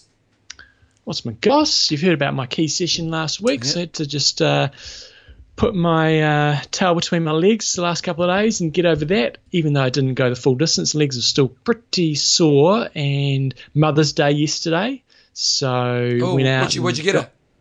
Well, Belinda's not my mother, so but I got my mother Oh, uh, a box of chocolates. What, what kind of chocolates did you get her? Lindt, top shelf Lindt Oh, ones. nice. Yeah. And You're a good boy. went out- yeah, went out and got Belinda some uh, some nice pastries and stuff for morning tea and lunchtime, um, which was all good in the hood. And then went out for a 5k run with Thomas yesterday. Oh, got him doing a little bit of intervals. We've got the zone sports this week on uh, Wednesday, and then went out Because they do about two or three k, don't they? Yeah, about two, about two. Yep. So what kind of pace? What kind of pace would Tommy run? Well, we were cru- we, we cruised out, so we ran along behind the old Les Mills by the Yep. estuary on that little Yep. path there, That's a good run and we did two two and a half k cruising on the way out, conversational, and he was running about six minute k's, six Nice. minutes per k, and then on the way back. Um, for part of it, I was getting to do 200 meters hard, 200 meters easy, and when he was doing that, average pace sort of dropped down to about sort of 5:30 per k. Nice, so nice. yeah, he could keep up with plenty of our listeners, I think. Oh, far out, yeah, yeah, far out, well, yeah, definitely, pretty good work. Um, So- nice. And then we went to Joseph and the Technicolor Dreamcoat last it night. A bit of musical action. It was good. It was you know modernised version of the old traditional Joseph, um, and it certainly had a few bit of a seventies theme to it. You know, a bit of Elvis going on there, and Yeah. uh, yeah, it was good. South African outfit doing it. oh well, well, you're a bit Hmm. of a purist when it comes to your theatre, ain't you, John? Yeah, I like the pure. I'd like to see the original. Just go back back to where it started. Bevan, what's happening in your world? Going to Taiwan tomorrow Tonight, actually, tonight, I'm, heading off tonight. My flight's at midnight. from Auckland or from, Yeah. yeah? So I leave here. I've got to be at the airport at five. Luckily, I'm not a Koru Club member like you are, John. But well, you should be. no, but no, I don't really need to be nowadays because I've got one. I changed my Visa card to your one. Mhm. And luckily, when you own a business, you put a lot of money through a Visa card. And so I get up. I've, they've given me six Koru Club passes already for the year. There you go. Yeah, so they keep giving me Koru Club. So technically, I'm not a member, but I'm getting the benefits. so that's. And then I managed to get my premium economy, so I'm pretty happy about that as well. So Win, win, win. I know. So hopefully I'll be able to sleep on the flight. Uh, we went to a place called Mumbai Wala. John, have you been there? No. Do you like Indian? Yes. Oh, you got to go Mumbai Wala. Mumbai okay. Wala. So the people who own Little India, which is kind of just the kind of typical Indian place, they've decided to do a top end Indian restaurant in town. And we went there on Saturday night, and jeepers creepers, it's good food. Mm. If you like a bit of it, and you like your hot stuff, don't you? Do you like a bit of warmth? Yeah. Because I got, I got, I got, mum and dad. So it was my dad's sixtieth. So mum and dad said, "Look, we're paying." So, so, so Go crazy. That's never a good. It's a good start, but it's. Uh, I bet so- that food tasted a whole lot better. I did not lack food that night, I tell you. So I went all in and I got the butter chicken because I do like a butter chicken among other things that I got. And um, and I go to the woman because I'm trying to be more ambitious, John. I, when I was younger, I didn't really like hot food. And I'm trying to be more ambitious. And I went to Mumbai Wala a few months ago and I went kind of hot and I really liked it. So I go to the I go to the lady. She goes, "Do you want mild or what? What options would you have? Mild." Mild, me- mild, me- mild, medium, or hot. Okay, so so I go. Or burn your balls. Yeah, I go, I go hot. And she was a lovely, lovely Indian lady. And she looks at me and she goes, You really want She gave me this look of, You do not want hot. And I go, No, I'll, I'll, I'll hot. She goes, Do you really want hot? So I went medium. I went medium. Yeah. Yeah. And a medium was pretty, it wasn't, wasn't crazy hot. It was just warm, but, but very good. If you like Indian, John, check it out. Mumbai Wala. So that was good. Cool. My dad's turned 60. Mm-hmm. You know, we're talking about for a run. He did 14 minutes for his 5Ks. That's pretty pretty. So he's turning 60, and Yep. you're turning uh, 40. 40. this year. Yep. Yeah. Yep. Yep. It all happens. And my daughter turns 20 this week. Another baby on the way Yeah. anytime soon. I, I don't think my daughter's going to keep up the family tradition because if she would, she'd be pregnant by now. I'd be a granddad by now. My mum was a grandmother at 36. Mm. Imagine that. Imagine, that. Imagine being a grandfather four years ago. yeah. That's how we roll in my family. So slightly disappointing that she hasn't. But, oh well. but other than that, John, Taiwan, come home, Europe. It's all happening, John. Tell you. Fantastic. So next week we are going to be back in back together. Yes, I think so. And then after that, it's pretty much uh, shows on the road. So we'll have one show from Kona coming up from the Kona camp that I'm doing over there. And then the rest of them are going to be a bunch of pre recorded interviews. So we've done, uh, Bevan's done a few interviews, I've done a few. And so we'll be basically slotting in an interview each week with a uh, one of our old legends or really iconic interviews. So you guys will have plenty of fodder. And then we'll be kicking some butt from road. Good times, guys. Okay, Jumbo, let's wrap it up for this week. I'm Rust. I'm Endo. Train hard. Rain smart. Kia kaha. Kia.